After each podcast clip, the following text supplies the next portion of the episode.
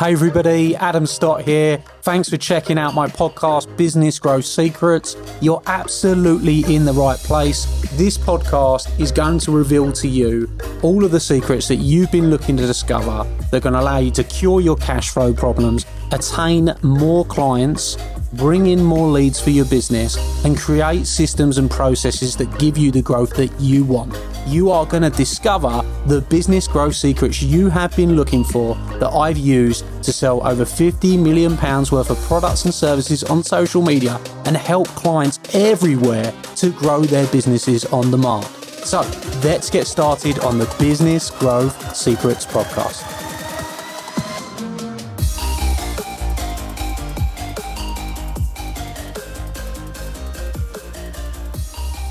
Hello, everybody, and welcome to this very special episode of Business Growth Secrets. I'm with Sian Gabbidon, who was the Series 14 winner of The Apprentice, business owner, has run an, a brilliant clothing brand, which has just recently launched in Asda. She's transitioned for, with that clothing brand and built up a fantastic business. Uh, she's got an awesome story, and I'm looking forward to getting to know her and hearing more from her about her journey in business and all the things she's done. So welcome on, Sian. Really pleased to have you. How are Thank you? you. Yeah, welcome on. Really, really pleased to, to have you on and wanting Thank to hear you. more and more about your story. You know, yep. I've read uh, lots of different things and got to know you through the media a little bit before we met today and yep. wanted to kind of really go on your backstory. I mean, Business Growth Secrets is all about the audience, showing them and serving them and helping them to find those little nuggets that are going to motivate them, inspire them, keep them going. And I think you've you've certainly during your career, you know, certainly a very inspirational one that I think people can learn a lot from. So, do you want to introduce yourself? Go back right yes. to the. Tell us a bit about you and a bit about how you came to be where you are today. Yeah, definitely. So I um pre apprentice because everybody just knows well everybody generally knows me from being on the apprentice but i set my business up i think it was about a year or two before the apprentice very very small scale and very organically. It wasn't you know set plan as such. It was that i went to uni i studied fashion design and i wanted to do something creative. I wasn't even sure what it was that i wanted to do to be honest. I just knew i love design and i love drawing and i learned how to actually make clothes. So when i finished uni i one of the tutors actually at uni was basically like if you don't move to london you can't make it in fashion. But i couldn't really afford to move to london so I was like, well, I'm going to just stay in Leeds. I'm going to get a job in marketing and I'll just do my creative thing on the side with fashion. So that's exactly what I did. Yeah, I started to work actually, ironically, for Asda in their like marketing oh, department. Oh, did you? Yeah, yeah, but because they their head offices are in Leeds, where I'm based. So worked for Asda. Didn't particularly love it. It was very, you know, same same kind of thing every day. And then on the side, I was just making bikinis and the honest truth with bikinis is I, I decided to do bikinis originally because they were very simple to make on a sewing machine and I could do everything myself single handedly. Nice. So I started making, and I did feel like at the time I was going on holidays, going to pool parties, and the options for swimwear were very minimal. So I was making these bikinis, and then I set up an Instagram page just as a more like a personal page. I was posting pictures of the bikinis, and it started to get loads and loads of interest. And we eventually got like, I say we, it was literally me at the time, but we had like stylists and celebrities messaging saying, Oh, can I have this bikini in this color and in this size? And at that point, I was actually like, okay, well, maybe I could actually monetize this and start to make a little bit of money on the side whilst I'm working. And that's it. That's what I did. It just grew into a business from there because once we got some big influencers wearing it, you know, we had a girl who was in Towie at the time and she was really big and well known made her all these bikinis. I had no idea if she'd even wear any of them, but she did. She wore one in, I think it was in Dubai. And as soon as she wore it and posted, that was where I'd say it became a business because everything just went crazy, I guess, at the time. How did you cultivate that contact? Because this is the thing, a lot of people listen to that story, being that I know a lot of the listeners and some of the listeners that listen, they're at that early stages. They're looking for a breakthrough like that. But what I'd be really interested is how did you kind of get that breakthrough? Was that you? Was it the the quality of your product? Was it the fact I that the product was absolutely awesome? I feel like it was a bit of a mixture, to be honest, because I think at the time, Instagram wasn't like it is now. It wasn't where, you know, you're paying for ads and all that kind yeah. of jazz. It was very organic at the time. So people saw what you was posting. And I think because I went down that swimwear route, it did make the product a little bit more unique and give it more of a USP. And at the time, you know, you had your big stores like your top shops, but they didn't do it was like you'd buy a set that was one size, whereas I did different size top, different size bottom, and we did reversible and multi-way and all different kinds of things that were like one-off, one-off pieces. So I'd say that having that kind of USP and and having Instagram as the platform it originally was is yeah. what helped us because it wasn't even us reaching out either necessarily. And I thought that was really interesting what you were saying there, because did you go into the market saying, you know, there's a problem in the marketplace here people can't get the sizes they want, and I want to offer something different. Is, is that yeah. Originally, I started making bikinis because it was easy to do. Then, when I started to get the interest and I started to actually properly plan ranges and work out, you know, how to get the product to market, that was when I was like, there's actually a major niche here for this type of product and for the one thing that we even now as a loungewear brand, um, you know, we do still sell swim, but we're we're all about making women feel good. And at the time, I wanted to just bring a product that wasn't like set for all shapes and sizes. As in, we made you know high waisted and low waisted. We just made bikinis that we wanted girls to feel good in. And our motto is more of a: if you feel confident wearing it, wear it and don't worry about what people say rather than like you should cover up or you should wear just like mm-hmm. wear whatever you want and you know make it look good and then i think having it multi-way and having it reversible it just gives that more of a sustainable element which is massive now you know in fashion and it lets people make the product their own so you know back then you might have the same bikini as someone from Marie at a pool party, but you wouldn't look the same because you'd be tying it up a different way or you'd be reversing it so it's a different print. So we tried to just tap into a few different areas to, yeah, I guess to fill a gap and to just let people do something that they'd not normally done with bikinis before, you know? Yeah, and also that really gave you that big differentiator in a way, I suppose. That it, you know, people yeah.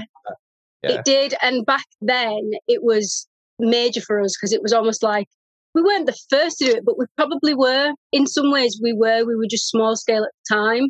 And it's harder, you know, now I guess with fast fashion brands, they just churn out stuff every single day. But I think for us, even where we are, you know, as a brand now, we still have that element of we're not fast fashion and that's not what we sell ourselves as. You know, we want you to buy a piece and keep it forever. And it's an investment piece in some ways, you know, buy once, wear forever. So that's kind of it still sets us apart and it still makes people want to buy from us. The quality the finish the craftsmanship that's what we you know we're all about. It's good quality it's going to last you forever. Well you talk you think it seems like there's a good passion there right? Definitely. You know you're proud of what you've created in terms of the fashion wear and yeah i am. And i like that my story is not like a conventional business story in a way. You know i never mm. sat and said right i'm going to set a business up today and these are my budgets and yeah. It wasn't like that. It was completely different. And then obviously being on the apprentice and getting in the position I mean now it's it's such a different world to be in. But you know, I started off very, I guess, what's the word? Very small scale, no investment and no money. So for you know, for people who are interested in starting business or just set up, my story is very organic. You know, I didn't get a huge investment to begin with. Like people think that with the apprentice, I'm just instantly successful. I was running my business. Yeah, I was working full time as well in the beginning. So I was working full time in marketing, getting up five o'clock, sewing bikinis on a morning, taking them to the post office. It was just a very. About them doing that, was there ever a time when you were a bit like, oh my god, or was it the passion that carried you through, or did you ever have kind of? Did you ever think, oh, why am I doing this? Or, or were you always just like, I'm, I just so want people to wear my stuff. I just want to. What was yeah. your mindset like? I guess once I realized this was actually becoming a business now and this was something I could make a little bit of extra money from and it was something I definitely enjoyed doing because it was you know what I chose to do at uni it's my passion. I yeah getting up early even nowadays you know I don't really mind doing it it's it's what I enjoy doing every day. Getting up early I miss a lot you know as a business owner you sacrifice so much and for me, it's never like, uh, I can't go to the party or I can't go. To... I always just think about my future, what I'm doing it for. And at some point, I'll get all that time back yeah, and I'll be in, you know, be in a good position. No, that's great. And how did working at Asda in marketing influence you? Did you actually learn some bits about marketing? Did just yeah. being in the conversation help you? You know, so I always say I've got a, a, you know a young nephew, and I always say to him, get into marketing. You know, that's what I kind of say to him that he should because marketing's had a massive impact on my life. And yeah. once you learn it and you're in the conversation constantly, it definitely helps you, doesn't it? In terms of what did definitely. that spark ideas or? Definitely. That's why I chose marketing. Part of my degree, there was a really small part of it that was marketing. And I was actually expected a 2 2 in my degree. And I think I was at a 2 1 with the design side. You, you made a collection and then you had a marketing side. Nobody cared about marketing in my class other than me. And I thought, well, this tutor, poor woman, everybody hated the class except me. So I literally spent so much time on my, my marketing section that the grade was so high it bumped me up to a first overall, and there were about four people in the year that got a first. So for me, marketing was something that I I'd always had an interest in anyway. And when I started to work at ASDA, even though it wasn't necessarily fashion, you know, it wasn't necessarily linked to what I was doing, there were links there in general. The same way that businesses all have links in some ways, even though they're different, you know, it's, it's different sectors Of course, yeah, absolutely. So that helps. So then we then you applied to go on the apprentice. So what made you decide to actually apply in the first place? What was your mindset behind that? I am a massive Apprentice fan, and I used to watch The Apprentice every single year with my dad. And you know, we'd watch it together, and I'd be like, "I'd be good on this, Dad. I'd, you know, I'd definitely win it." And he used to be a bit like, "Okay, yeah, yeah, yeah." and then one year, I saw the advert, I think, or I saw something about applying for it, and I thought, actually, I've got a business now. I was still working full time, but I, you know, the business was going from strength to strength. And I thought, I think I'm going to apply. And I, I, genuinely just, I didn't do it as a, I'm going to go on it and win it. It was more just a heat of the moment thing. I thought, you know what, I'll give it a go. But I spent a lot of time on the application. I treated it a bit like I was doing an essay, you know, really went for it. And I was very last minute. I think it was like the day before the closing day. I, I sent everything off. I sent it all off and I thought, well, I probably won't hear back. You know, as anybody would, what are the chances? Yeah. And then I did hear back and, and yeah, went and auditioned and God, even now I can't believe that that all happened and that what was that audition process like for you? It was a lot. It was grueling and it was the whole situation was a lot harder than anything I'd ever imagined. You know, as a young kind of entrepreneur and someone who wasn't bothered about getting up early and working late nights and you know balancing being involved in the audition and being involved in the show was a whole different like ball game and it wasn't just physical it was mental there was so many challenging kind of parts to it that yeah even when i think back now it was a really bizarre time but i learned a lot about myself throughout everything from audition right through to being on the show and to winning it now and being where I am. And why do you think you won? What was the reason you think you came through that process and won? I think that there were a few things there. I think as a person, and you know, for for the bits that Lord Sugar got to see and you know speak to me whilst on the show, and you know, there were no talking off camera like people think. It was literally what it was. I think because I'm quite calm and collected, and I'd never lost my head, and I, that was not how I handle things anyway. Um, but then obviously my background is like a very humble, normal, yeah, normal, yeah. you know, upbringing. We didn't come from money. It, you know, it is what it is. And I think there were just some connections there with us. And even now, you know, he tells it how it is. That's how he works. And I prefer that. You know, I'd rather honesty and let's just get straight to the point. So I think overall, yeah, we, we, we gel quite well together as personalities, you know, and I think he saw, he must have seen something in me in the show. I don't know. oh, definitely work ethic there, right? Okay, yeah. work really hard, right. So, how's that changed things then? So, you go on the show, you win the show. What was kind of, if we just talk a little bit about the show, what was a moment for you? What do you think was a turning point for you, or a moment where you think, you know what, I think I might actually win this? I've got a shot here. Where did you? I think, do you know what? I, I, went in there. I didn't have like a game plan, but I just went in and I said, I'll just be myself. And yeah. I think the first few tasks as well, my, my, main thing was I just don't want to leave in the first task. That was like the key. I, I don't want to embarrass myself.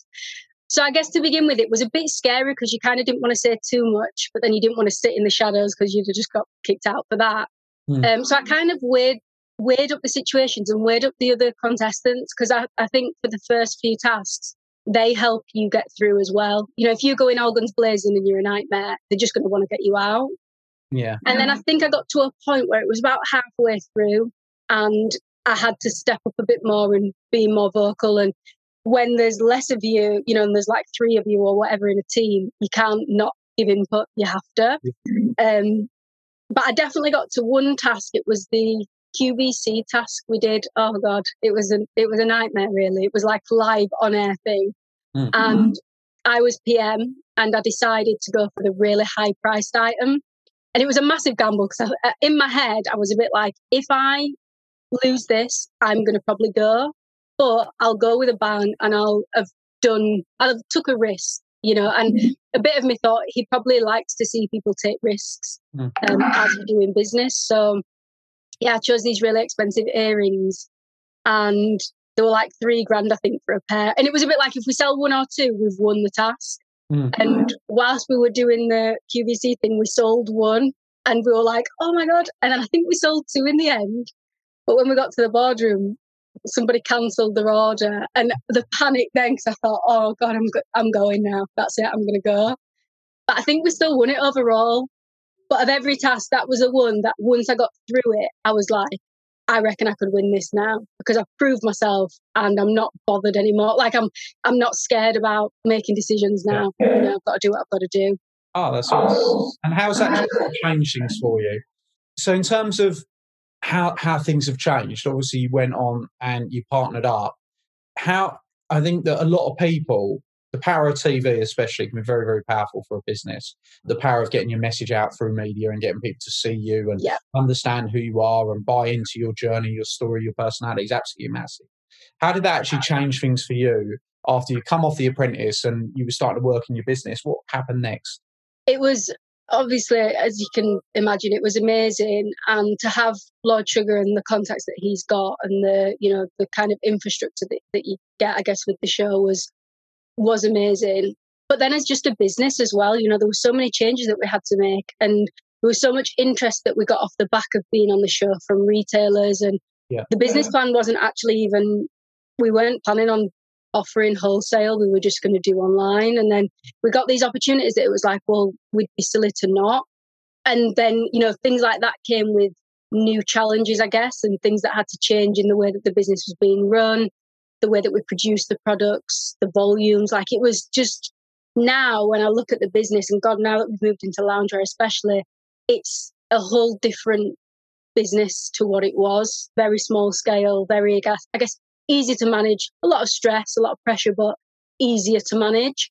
Now there's a lot more branches, a lot more things going on, you know. But yeah, I love, I've actually loved every step of the way so far. And it's been a roller coaster with COVID, but I think I enjoy having a bit of pressure and having hurdles in some ways because it does keep you on your toes. Absolutely. And you made this change to go into loungewear, right? So I was reading a bit about that. And, and how, how's that affected things? And what was that like? Was that a joint decision that some of you came up with? You said, well, I think we need to kind of change here. What kind of happened with that? So we'd we'd planned to expand and go into new areas because swimwear was was good, but it obviously was quite seasonal we were a UK based brand as well. So we were trying to branch internationally, but we knew we wanted to bring another type of product out as well. Um, and then when COVID hit, to be fair, COVID was one that I was just initially, initially I didn't even think it would affect us. It was a bit like, you know, as everybody kind of thought it was, well, we'll, we'll see what goes on. And the, the bigger it got, the more I was like, this is actually going to massively affect us because at the time we was purely swim yeah. And we, I think it was March, we just launched a new swim collection and we mm. started to get people returning it to say the holidays are being cancelled and, you know, because of COVID. And I started to get a bit of a panic thinking, if everything shuts down now, what are we going to sell? Because no one can go on holiday. The bikinis were not really like spa bikinis and they were shut anyway, you know, so it was like, okay, we need to look at some options. And yeah, we always had planned to do lounge, but the way we did it was a lot quicker than you normally would as a brand. But the success that we had, partly probably because of COVID too, you know, everyone's at home mm-hmm. wearing tracksuits, chilling. It was one of the best things that as a business we have done. And I guess it, it forced us to do it quick.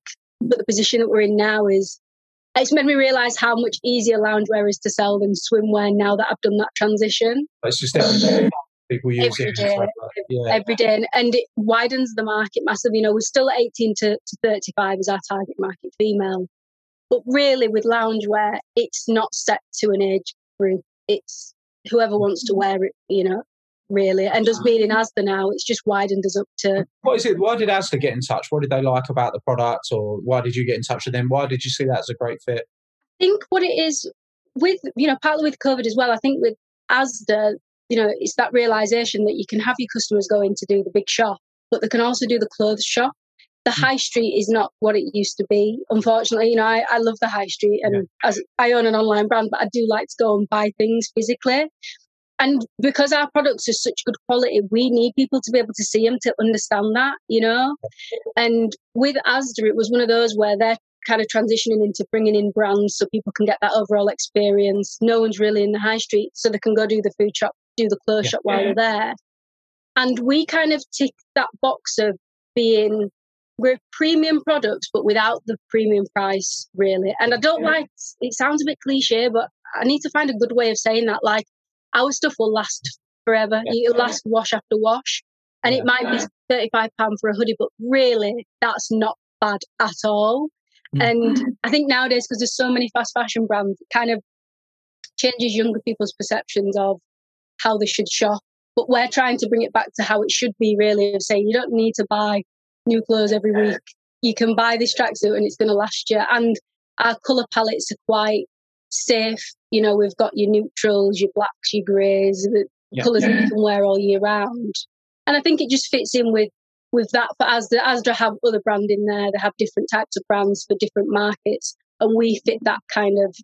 I'd like to say like Zara, like a Zara vibe. Well, look at Zara. Just yeah, mm. and the products, you know, you, the products in Zara, the quality of them are fab, and it's not overly expensive. And I guess that's what we're trying to be. But yeah, bit cooler than Zara, I guess. Good stuff. Good stuff. So, you know, in terms of along that journey, you know, you've done great in terms of the transitioning, starting off right from the bottom, getting going, using media to kind of propel yourself, and then obviously going out and building the business. What What would you say are some of the lessons that you've learned along the way that you could share with the audience? Maybe three three really good tips for them on, you know, what are some of the things that they can do as they go and grow their business that you would say that you've seen that you think we could really help them? I guess there's two ways that I look at it because I look at it as pre um, yeah. investment, so small scale. One thing I'm very proud of, and I'm glad that I did, was initially I was. I'm not trying to say you should be working full time, but because I was working full time, I wasn't. It wasn't a panic for me with the business. So, for example, I was paying my, you know, bills and rent and stuff, and I could focus on building the business and reinvesting the profits. There was no, you know, I wasn't needing to pay myself a wage or anything like that. And that massively helped us initially to build. I guess, and then when I look at post investment, one of the key things I think when it's it's really difficult because when you you know you suddenly get all this money and you're like, okay, I've got this business plan and I can start spending it. Looking back now, it's not being silly and just sometimes I think that you think you have to be working with the biggest company or agency or when really it's about being savvy still. And I think now, especially, I'm probably tighter with money than I was pre investment because you know the value of it and you know yeah. you've kind of been through it. You know, you've tried people that's not worked out, you've spent the money on things that didn't necessarily work out. And now you're really looking, thinking, okay, this is what I should have done from the start. And that's why, as a business owner, I think you're the best, especially in the position I'm in now, I guess, where, you know, we, we're on a really great track with, with you know, the best we've ever been giving advice to other business owners, especially in the fashion industry. There's so much that I know now that I wish I would have known, even when I first got the investment. But you have to go on that journey, I think, sometimes for yourself, because, you know, mm-hmm. you can get the advice, but you'll still do what you want to do. And sometimes you have to hit them hurdles. That's, that's very true, right? Very true.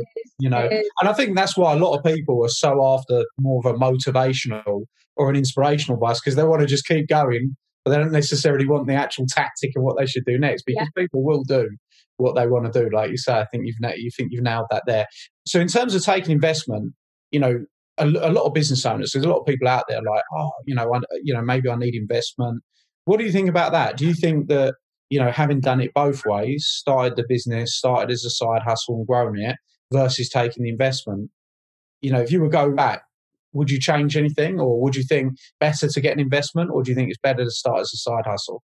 I think I wouldn't change my journey now because I like that, you know, the way that my journey panned out. I actually think what I like about my journey is I have learned what I've needed to learn almost not in time for the investment, but once the investment came. So, for example, had I have had just an idea and then got the mm-hmm. investment and you know gone with it, I probably would have made more mistakes than the journey I've had. I had two years of issues and hurdles and overcoming them and and realizing this is actually what I want to do. You know, because I think sometimes with business as well, I always say to people, before you even do anything, just imagine doing this every single day for the rest of your life, if that's what you want to do.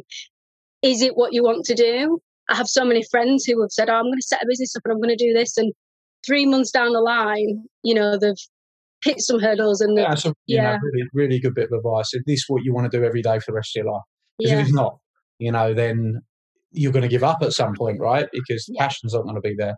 But exactly. clearly, that was the case for you where it was, right? Yeah, and you know what? I think for me, my driver, you know, and it's different with different people and different businesses, but my driver isn't to make loads and loads of money as such. You know, that comes with the success of a business. My initial driver was to be to enjoy what I'm doing, be good at what I'm doing, and to make people feel good. As a fashion designer, which is what I originally was was really, to see somebody wearing my clothes, that's the biggest enjoyment to get like a good review or to get messages from girls saying, Oh my God, I bought your hoodies and I love them. That's what I do it for. And different people have different drivers, I guess, but that keeps me going. You know, that's what every day I'm like. As long as people are buying a product that they're happy with, then that makes me happy. I'm doing my job right. Oh, and obviously, you need Which to. I think it's really good. If you've got a bigger driver than just money, you're going to yeah. make more of an effort in a different way. And especially if you, you know, as a, as a designer, that makes perfect sense. So, where's the best place for people to go and connect with you? Uh, Sian, is it best to go and connect with you on Insta or? Yeah, you know, I'd say in, Instagram, Instagram or I guess LinkedIn, but I'm not as active on there. Instagram, yeah, LinkedIn, maybe Twitter, but I don't go on Twitter that much. Yeah, or they can just pop on. You can have a look on our website at yeah. www.sianmarie.com. Um, yeah. Brilliant yes. stuff. Or go into a local Asda and see what's going on, right? Yes, well, definitely. Yeah? Okay, which is going to be absolutely awesome. Well, I want to say a big thank you for coming on. I think it's a real great insight. I love the fact that you've got, you know, it's almost like two stories, really, haven't you? You know, you yeah. like you say the the pre part, the side hustle, which I think will inspire a lot of people and then after that, you know, going and getting that big launch and now, you know, settling into running a much bigger business, which is awesome. So I'm sure there's a lot of advice and help that people can find really useful. So big thank you from me, Sian. Been absolutely amazing. Thank and, you for uh, having me. And I look forward to watching your journey and seeing how much more this develops. Thank you. Thank you very much. Hey everybody, Adam here, and I hope you loved today's episode. Hope you thought it was fabulous. And if you did, I'd like to ask you a small favour. Could you jump over and go and give the podcast a review? Of course, I'll be super grateful if that is a five star review. We're putting our all into this podcast for you, delivering you the content, giving you the secrets. And if you've enjoyed it, please go and give us a review and talk about what your favourite episode is, perhaps. Every single month, I select someone from that review list to come to one of my exclusive Academy days and have lunch with me on the day, meeting hundreds of my clients. So if you want that to be you, then you're going to be in with a shout if you go and give us a review on iTunes. Please, of course, do remember to subscribe so you can get all the up to date episodes. Peace and love, and I'll see you very, very soon. Thank you.